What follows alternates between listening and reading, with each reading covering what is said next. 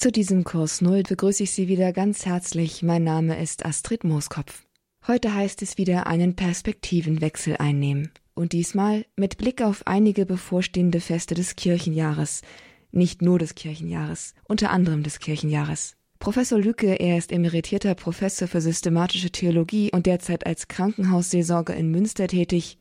Er hat uns vier Perspektivenwechsel heute vorbereitet. Was Sie da ganz genau erwartet, lassen Sie sich einfach überraschen. Sie haben eingeschaltet bei der Christlichen Stimme in Deutschland bei Radio Horeb, hier im Kurs Null. Herzlich willkommen, mein Name ist Astrid Mooskopf. Professor Ulrich Lüke, emeritierter Professor für systematische Theologie und derzeit Krankenhausseelsorger in Münster. Er ist heute wieder hier zu Gast, mit vier Perspektivenwechseln, die sich heute um Gedenktage drehen, die im Kirchenjahr noch vor uns liegen. Es folgt nun der zweite Perspektivenwechsel mit Professor Ulrich Lüke. Widerstehen und wieder erstehen. Widerstandskämpfer gegen Hitler. zwanzigster Juli. Der zwanzigster Juli ist, ohne dem Gedenktag der heiligen Margareta zu kurz tun zu wollen, kein besonderer kirchlicher, wohl aber ein besonderer staatlicher Gedenktag. Der zwanzigster Juli vierundvierzig, der Tag des Attentats auf Adolf Hitler, hat sich mehr und mehr in das historische Bewusstsein der Deutschen eingegraben. Als Klaus Graf Schenk von Stauffenberg in der Wolfschanze, in Hitlers Hauptquartier, bei Rastenburg in Ostpreußen die Bombe zündete, mit der Hitler umgebracht werden sollte, steckte in dem Sprengstoff nicht nur politisches, militärisches, sondern auch religiöses Widerstandspotenzial. Wäre das Attentat gelungen, es hätte Millionen Menschen das Leben gerettet, die so noch in einem sinnlosen Krieg an den Fronten unter den Bomben daheim und in den Konzentrationslagern den Tod fanden. Aber Hitler überlebte leicht verletzt und seine Administration reißt noch einmal die Macht an sich.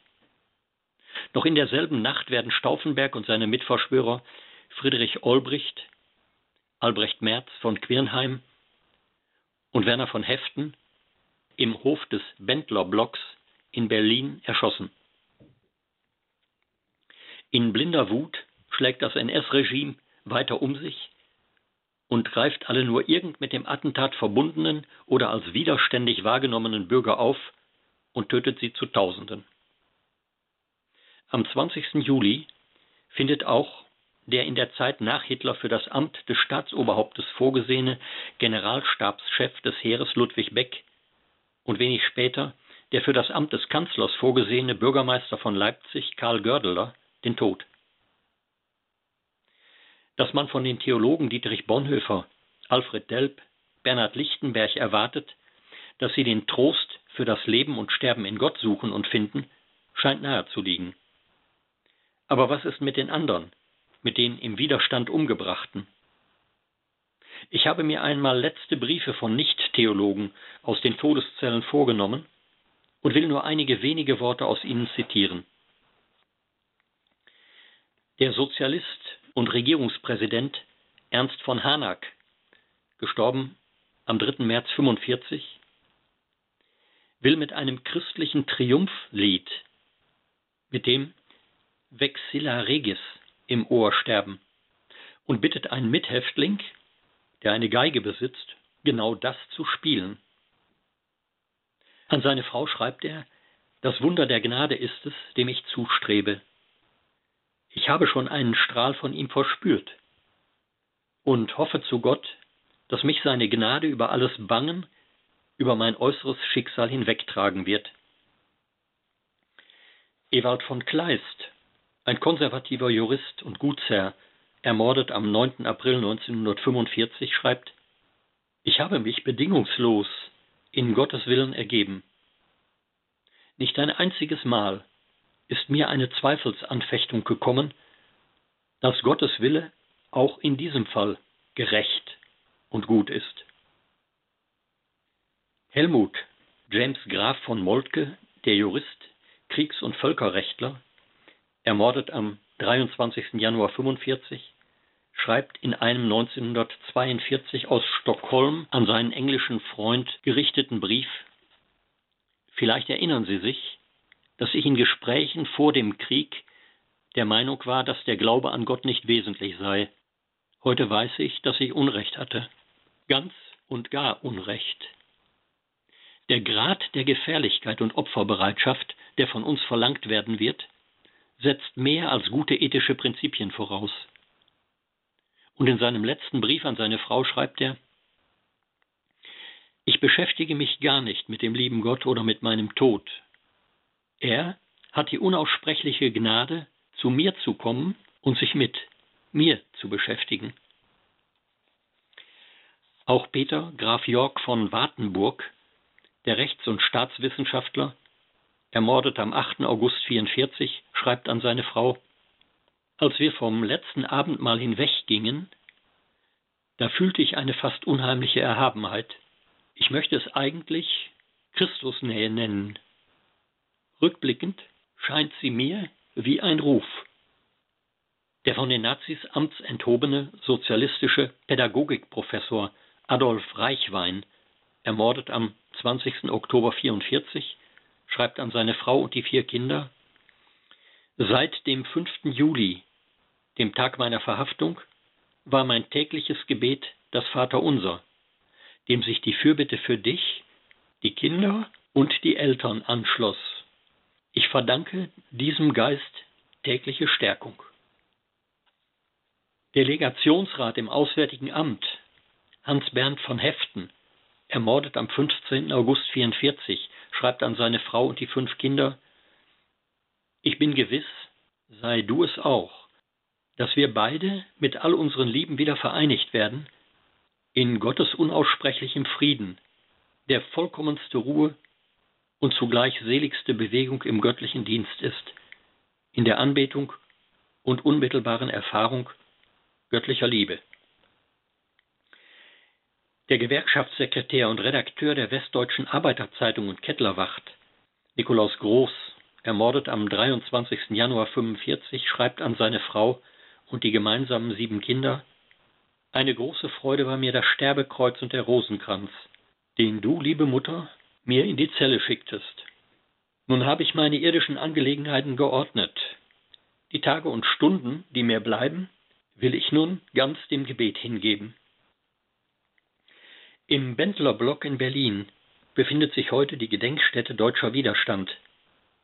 Darin gibt es neben der militärischen, politischen und sozialen auch noch die Abteilung Widerstand aus dem Glauben, wie wenn das eine seltene Spezialform gewesen wäre. Jeder von uns muss etwas finden, wofür er leben kann, groß genug, um dafür auch zu sterben. Die meisten nennen das, was sie da finden, Gott. Wer den, und sei es erst in der Todeszelle, gefunden hat, der weiß, dass ihm nichts mehr genommen werden kann.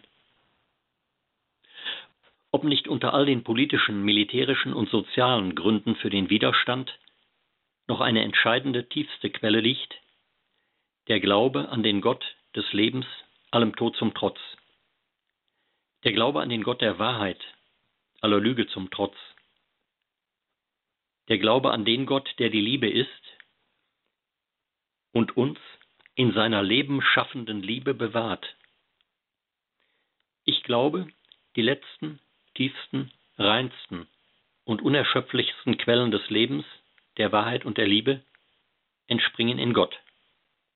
Mit ihm können wir widerstehen, weil wir wieder erstehen.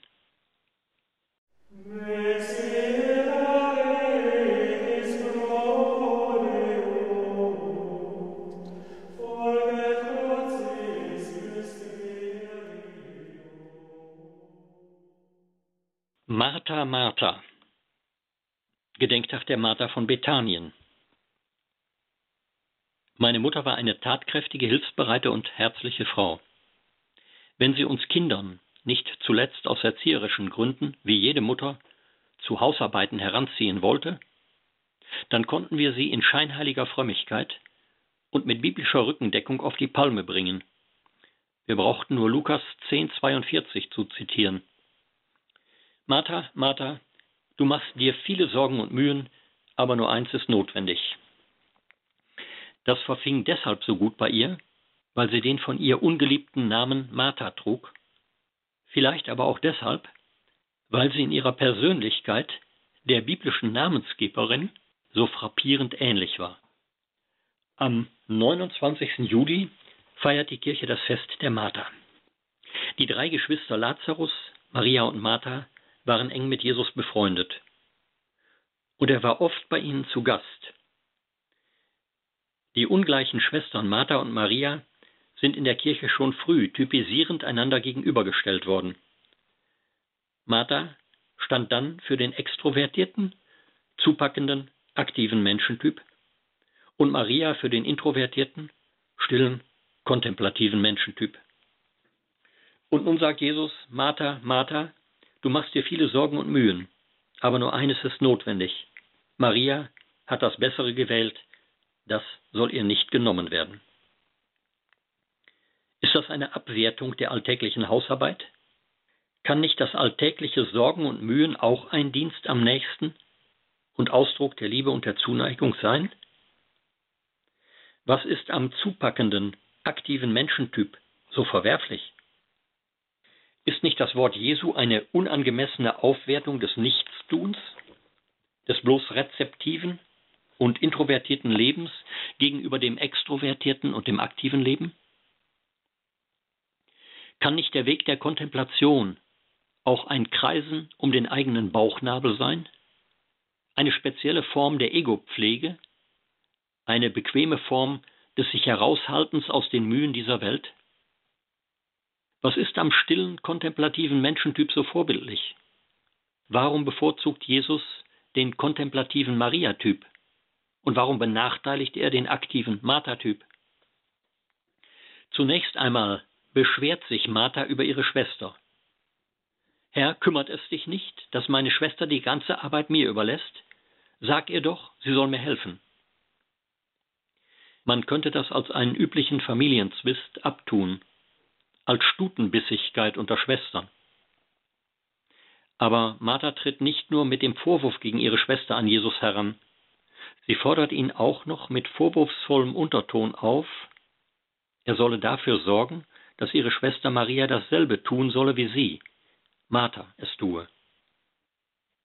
Ins Umgangssprachliche übersetzt heißt das wohl, dass meine Schwester Maria nicht weiß, was sich eigentlich gehört, nämlich mir, Martha, zur Hand zu gehen, ist ja wohl schon schlimm genug. Aber dass du, Jesus, ihr diese Faulheit noch durchgehen lässt, sie nicht einmal tadelst deswegen, das verstehe ich nicht. Um den Konflikt geht es Jesus.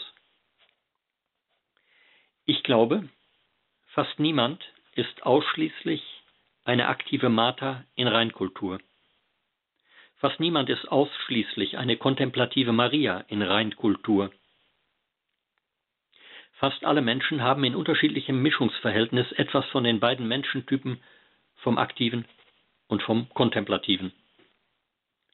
Aber die äußeren Zwänge wie Schule, Universität, Berufsausbildung, Arbeiten gehen, Einkaufen, Haushalt führen, Termine wahrnehmen, Freizeit gestalten et cetera sind derart dominant, dass sie alles andere an den Rand drängen. Man läuft wie im Hamsterrad, immer länger, immer schneller, bis man tot drin liegen bleibt und vom nächsten Hamster herausgeschubst wird. Die traurige Karikatur des Martha-Typs. Da gibt es dann keine Zeit mehr, sich auf das Wesentliche zu besinnen, nach dem letzten und entscheidenden wichtigen Ziel des Lebens zu fragen und zu suchen. Nach diesem Modell muss alles unmittelbar nützlich, praxistauglich, gewinnträchtig und funktional sein. Da müssen wir ein Stoppsignal setzen, zur Besinnung kommen. Wir dürfen nicht blindlings weiter stolpern und weiter hasten, von Aktion zu Aktion, von einer Hektik zur nächsten. Und genau hier ist der Maria-Typ notwendig, damit wir nicht in die Falle eines blinden Aktionismus laufen. Mit Aktion und Kontemplation ist es wie mit dem Ausschreiten und dem Innehalten bei einer Bergwanderung. Natürlich ersteigt man keinen nennenswerten Berg, wenn man nicht tausende von Malen Fuß vor Fuß gesetzt hat, wenn man nicht beharrlich Schritt für Schritt wagt. Aber man ersteigt auch keinen nennenswerten Berg, wenn man nur von Schritt zu Schritt schaut.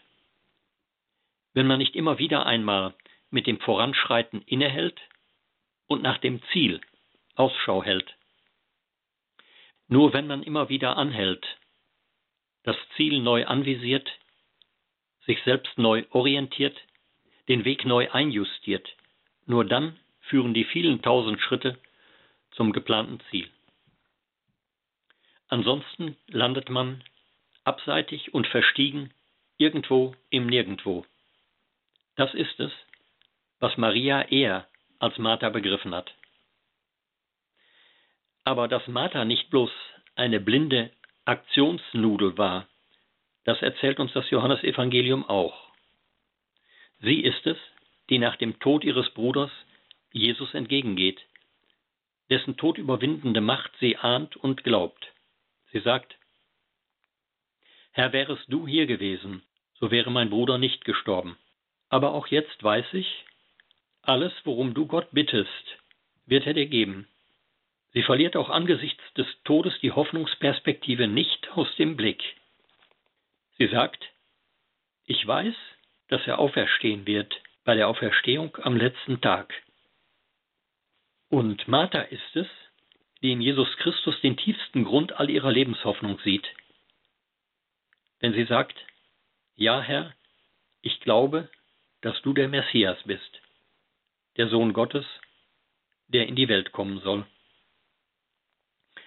Lassen wir uns von Martha und ihrer Geschichte mit Jesus inspirieren, das richtige Verhältnis von Aktion und Kontemplation für unser Leben zu finden, damit uns die Lebenshoffnung nicht verloren geht.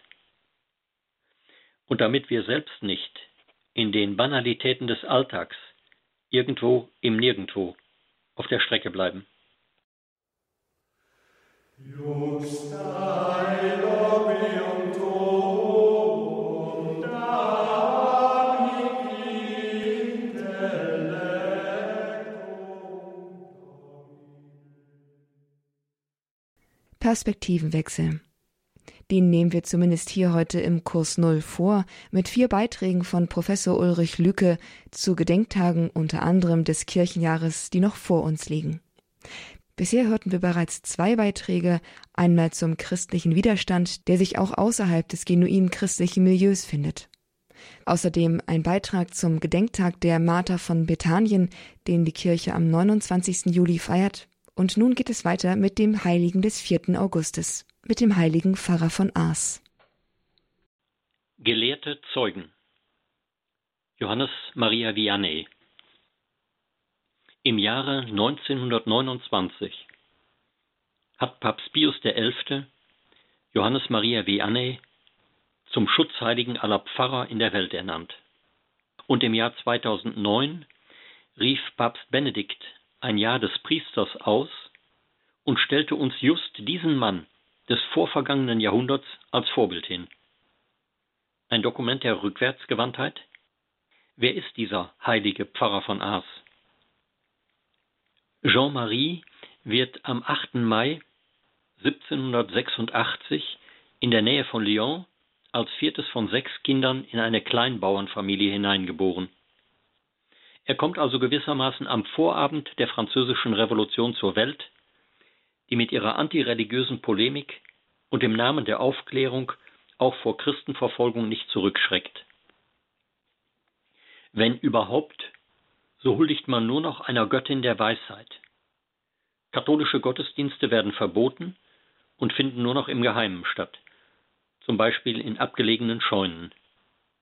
Nur unter strenger Geheimhaltung und in einem Nachbarort kann Jean-Marie als bereits dreizehnjähriger seine Erstkommunion empfangen. Mit siebzehn Jahren, er hat nur geringe Lese- und Schreibfähigkeit und ist Knecht auf dem elterlichen Hof, äußert er den Wunsch, Priester zu werden. Ein unmöglicher Wunsch. Den ersten Unterricht erteilt ihm gleichwohl Pfarrer Bailey. Als er achtzehnhundertneun zum napoleonischen Militärdienst eingezogen werden soll, entzieht er sich durch Flucht in die Pyrenäen. Jean-Marie tut sich schwer mit dem Studium und den Prüfungen und wird nach zweimaligem Versagen im Schlussexamen nur wegen seiner aufrichtigen Frömmigkeit achtzehnhundertfünfzehn zur Weihe zugelassen. Das Beichtehören erlaubt man ihm, dem späteren Beichtvater der Nation, wegen seiner intellektuellen und theologischen Dürftigkeit nicht. Zunächst wird er für drei Jahre bei seinem Förderer in Écully Kaplan. Ars, wohin Jean-Marie Vianney im Jahr achtzehnhundertachtzehn als Pfarrer geschickt wird, ist ein gottverlassenes Dorf mit nicht einmal zweihundertfünfzig Einwohnern, aber vier Kneipen und einer völlig verwahrlosten Kirche. Er sagt, lasst eine Pfarrei zwanzig Jahre ohne Priester, man wird dort die Tiere anbeten. Das könnte auch ein Wort gegen all jene ganz oben in der Kirche sein, die nur die Gemeinden zusammenlegen, damit deren Anzahl zur schrumpfenden Priesterzahl passt und nicht die Priesterzahl erhöht, damit jede Gemeinde einen Priester hat. Und dem, der im Priesterberuf den persönlichen Aufstieg sieht, schreibt Johannes Maria ins Stammbuch, der Priester ist nicht Priester für sich selbst, er ist es für euch. Und man ist das, was man vor Gott ist, nicht mehr und nicht weniger. Das Pastoralprogramm des Pfarrers von Ars ist von bestechender Schlichtheit. Und genau das empfahl uns auch Papst Benedikt zur Erneuerung und Reform des Priesterdienstes, die persönliche Heiligung und die Heiligung seiner Gemeinde durch Gebet, Buße und Eucharistie.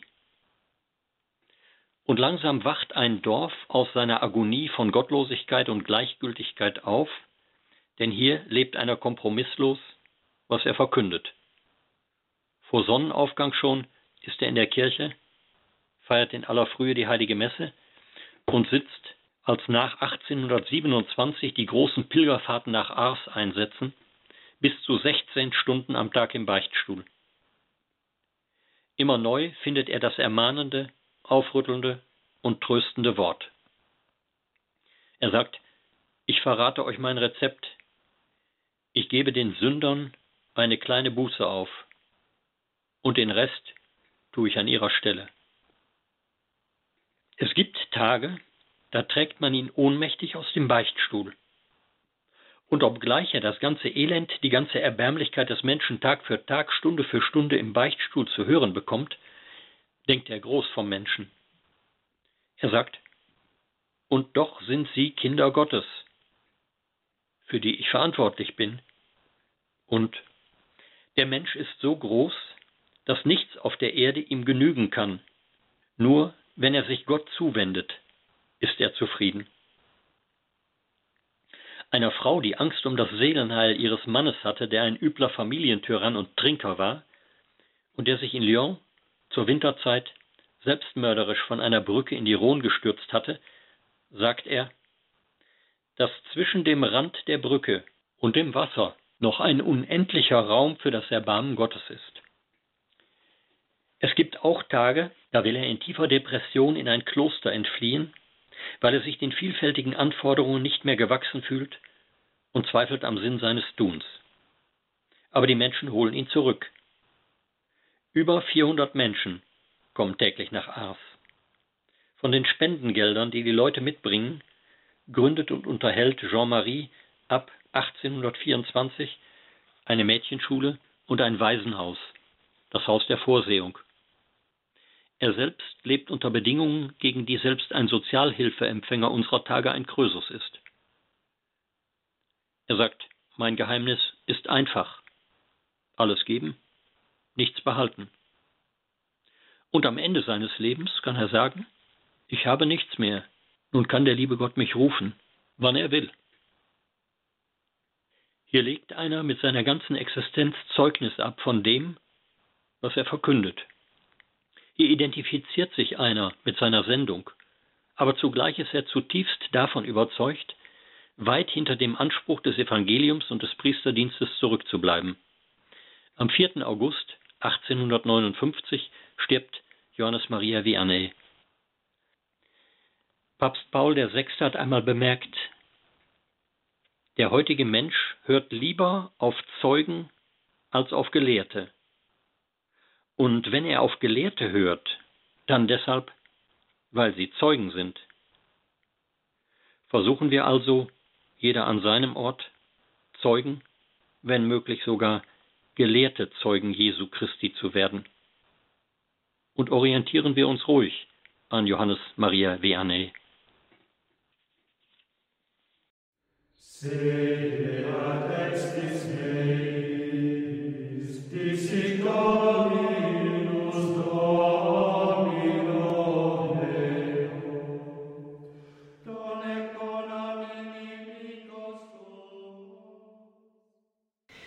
Wer die Wahrheit sucht, findet Gott, so sagte Edith Stein.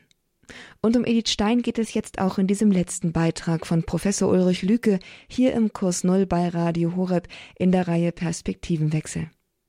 In dieser Sendung gab es bisher schon Beiträge zu Martha von Bethanien, zum heiligen Pfarrer von Ars und zum christlichen Widerstand außerhalb des christlichen Milieus im Dritten Reich. Die heilige Edith Stein, ihrer gedenkt die Kirche am neunten August. Sie ist jetzt die Hauptperson dieses letzten Beitrags, mit und von Professor Ulrich Lüke. Wer die Wahrheit sucht. Edith Stein. Am neunten August gedenkt die Kirche der von den Nazis ermordeten Jüdin, Philosophin und Ordensfrau Edith Stein. achtzehnhunderteinundneunzig wird sie in Breslau als elftes und jüngstes Kind in eine wohlhabende jüdische Kaufmannsfamilie hineingeboren. Der Vater stirbt, als Edith zwei Jahre alt ist, aber die tatkräftige, jüdisch fromme Mutter Auguste Stein zieht das Geschäft erfolgreich weiter durch. Edith legt ein exzellentes Abitur hin und studiert in Breslau Germanistik, Geschichte und Philosophie. Fasziniert von der Philosophie Edmund Husserls geht sie nach Göttingen und macht bei ihm mit Auszeichnung das Staatsexamen für das Lehramt in Philosophie, Deutsch und Geschichte. Sie hat den jüdischen Glauben längst über Bord geworfen und betrachtet sich als Atheistin. Nach ihrem Examen geht sie für fünf Monate ins Seuchenlazarett. Nach ihrem Examen geht sie für fünf Monate ins Seuchenlazarett Mährisch-Weißkirchen, wo tausende junge Männer ihres Alters von der Karpatenfront wegsterben, und wird nachdenklich. neunzehnhundertsechzehn besteht Edith Stein ihr philosophisches Doktorexamen mit der bestmöglichen Note. Sie engagiert sich im Preußischen Verein für das Frauenstimmrecht und schließt sich neunzehnhundertachtzehn der mit sozialen, liberalen und christlichen Idealen neu gegründeten Deutschen Demokratischen Partei an. Mit fadenscheinigen Gründen wird ihre Habilitation in Göttingen abgelehnt. Aber sie erwirkt beim Ministerium für Wissenschaft, Kunst und Volksbildung einen Runderlass für die preußischen Universitäten. Zitat: dass in der Zugehörigkeit zum weiblichen Geschlecht kein Hindernis gegen die Habilitation erblickt werden darf. Zitat Ende. Genutzt hat ihr das gegen die alte professorale Patriarchenherrlichkeit von Husserl und Heidegger nichts. Zwei Ereignisse werden prägend für sie. Ein Freund aus dem Doktorandenkreis um Husserl fällt neunzehnhundertsiebzehn in Flandern. Und Edith Stein, die Atheistin, soll der jungen Witwe dessen Habseligkeiten aus dem Institut überbringen. Da erfährt sie, die trostlose Trösterin, den Trost der jungen Witwe, die ihren Auferstehungsglauben zum Ausdruck bringt. Im Sommer neunzehnhunderteinundzwanzig verbringt sie ihre Ferien mit dem Philosophen-Ehepaar Konrad Martius. Da liest sie in einer Nacht die Autobiografie der Teresa von Avila, der Mystikerin und Ordensreformerin aus dem sechzehnten Jahrhundert. Als sie morgens das Buch aus der Hand legt, weiß sie, das ist die Wahrheit. Das ist auch mein Weg. Ein Evidenzerlebnis besonderer Art. Am ersten Januar neunzehnhundertzweiundzwanzig empfängt sie zum Entsetzen ihrer Familie die Taufe. Zwischen neunzehnhundertdreiundzwanzig und neunzehnhundertzweiunddreißig ist Edith Stein Lehrerin am Mädchenlyzeum und am Lehrerinnenseminar der Dominikanerinnen in Speyer und obendrein durch ihre Vorträge eine der prominenten Frauen im deutschen Katholizismus. Sie kritisiert, dass das kirchliche Amt nur Männern vorbehalten ist. Sie verweist auf die Weihe der Diakoninnen in der Urkirche und fragt, ob der Herr je einen Unterschied zwischen Frauen und Männern gemacht habe. Sie ist der Ansicht, dass keine substanziellen Argumente gegen die Priesterweihe der Frau sprechen. Sie glaubte an die Einheit von Gottsuche und Selbstfindung. Sie sagt, denn wer nicht zu sich selbst gelangt, der findet auch Gott nicht. Oder richtiger noch, wer Gott nicht findet, der gelangt auch nicht zu sich selbst. Hellsichtig schreibt sie schon neunzehnhundertdreiunddreißig an Papst Pius den Elften, Zitat, Jahre hindurch haben die nationalsozialistischen Führer den Judenhass gepredigt. Nachdem sie jetzt die Regierungsgewalt in ihren Händen haben und ihre Anhänger bewaffnet hatten, ist diese Saat des Hasses aufgegangen. Ist nicht diese Vergötzung der Rasse und der Staatsgewalt, die täglich durch Rundfunk den Massen eingehämmert wird, eine offene Häresie? Ist nicht der Vernichtungskampf gegen das jüdische Blut eine Schmähung der Menschheit unseres Erlösers? Wir alle fürchten das Schlimmste für das Ansehen der Kirche, wenn das Schweigen noch länger anhält. Der Kampf gegen den Katholizismus wird vorläufig noch in der Stille und in weniger brutalen Formen geführt wie gegen das Judentum. Zitat Ende. neunzehnhundertzweiunddreißig erhält Edith Stein eine Dozentur in Münster am Deutschen Institut für wissenschaftliche Pädagogik. Aber schon im nächsten Jahr ist mit der Machtübernahme der Nazis ihre Wissenschaftlerkarriere wieder beendet. Am Sonntag vom Guten Hirten neunzehnhundertvierunddreißig betet sie in der Münsteraner Ludgerikirche um Klarheit für ihren weiteren Weg. Ich gehe nicht wieder fort, ehe ich Klarheit habe, ob ich jetzt in den Karmel gehen darf. Als der Schlusssegen gegeben war, hatte ich das Ja-Wort des Guten Hirten.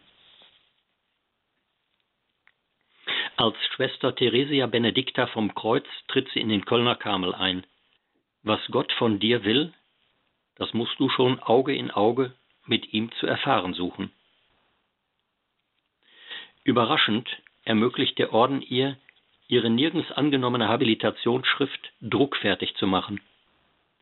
Sie erstellt eine gänzliche Neubearbeitung unter dem Titel Endliches und ewiges Sein, ihr wissenschaftliches Hauptwerk.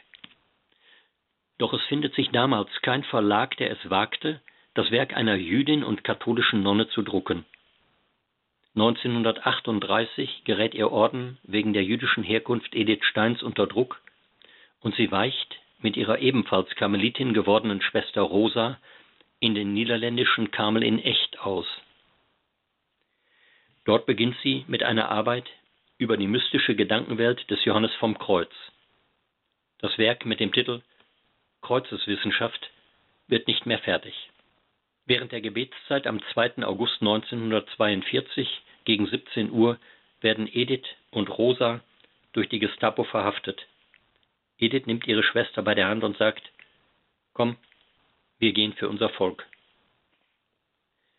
Beide werden direkt bei ihrer Ankunft in Auschwitz am neunten August neunzehnhundertzweiundvierzig ermordet. Ihre Asche wird auf dem Gelände des Konzentrationslagers verstreut.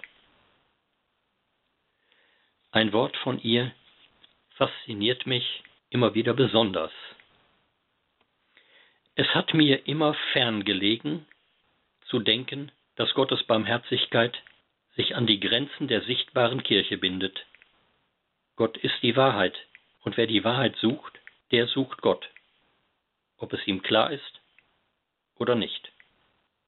Suchen wir also die Wahrheit und mit ihr Gott.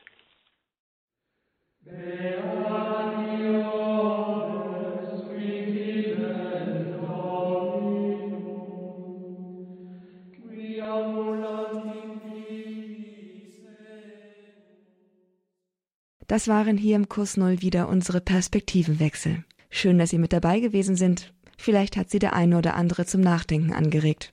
Zum Kritischen, zum Zustimmenden. Wie dem auch sei, Auf jeden Fall ein Perspektivenwechsel, der sie aus ihrem gewohnten Denken herausholt und vielleicht eine neue Perspektive ihnen eröffnet, ob sie sie nun sich zu eigen machen möchten oder nicht.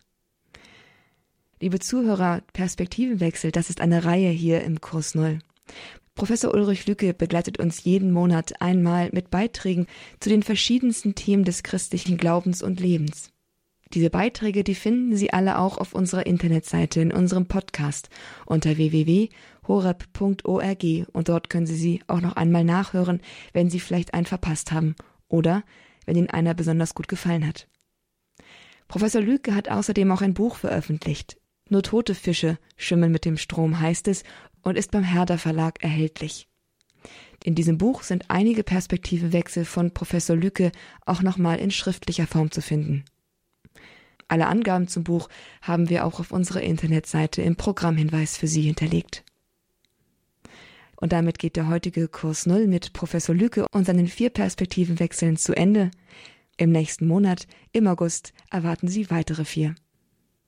Im Programm bei Radio Horeb geht es dann um siebzehn Uhr dreißig weiter mit einer Gebetszeit, mit der Vesper, dem Abendgebet der Kirche. Bleiben Sie auch damit dabei, bleiben Sie beim Programm bei Radio Horeb, beim Leben mit Gott. Und dazu alles Gute, Gottes Segen und bis zum nächsten Mal. Ich bin Astrid Mooskopf.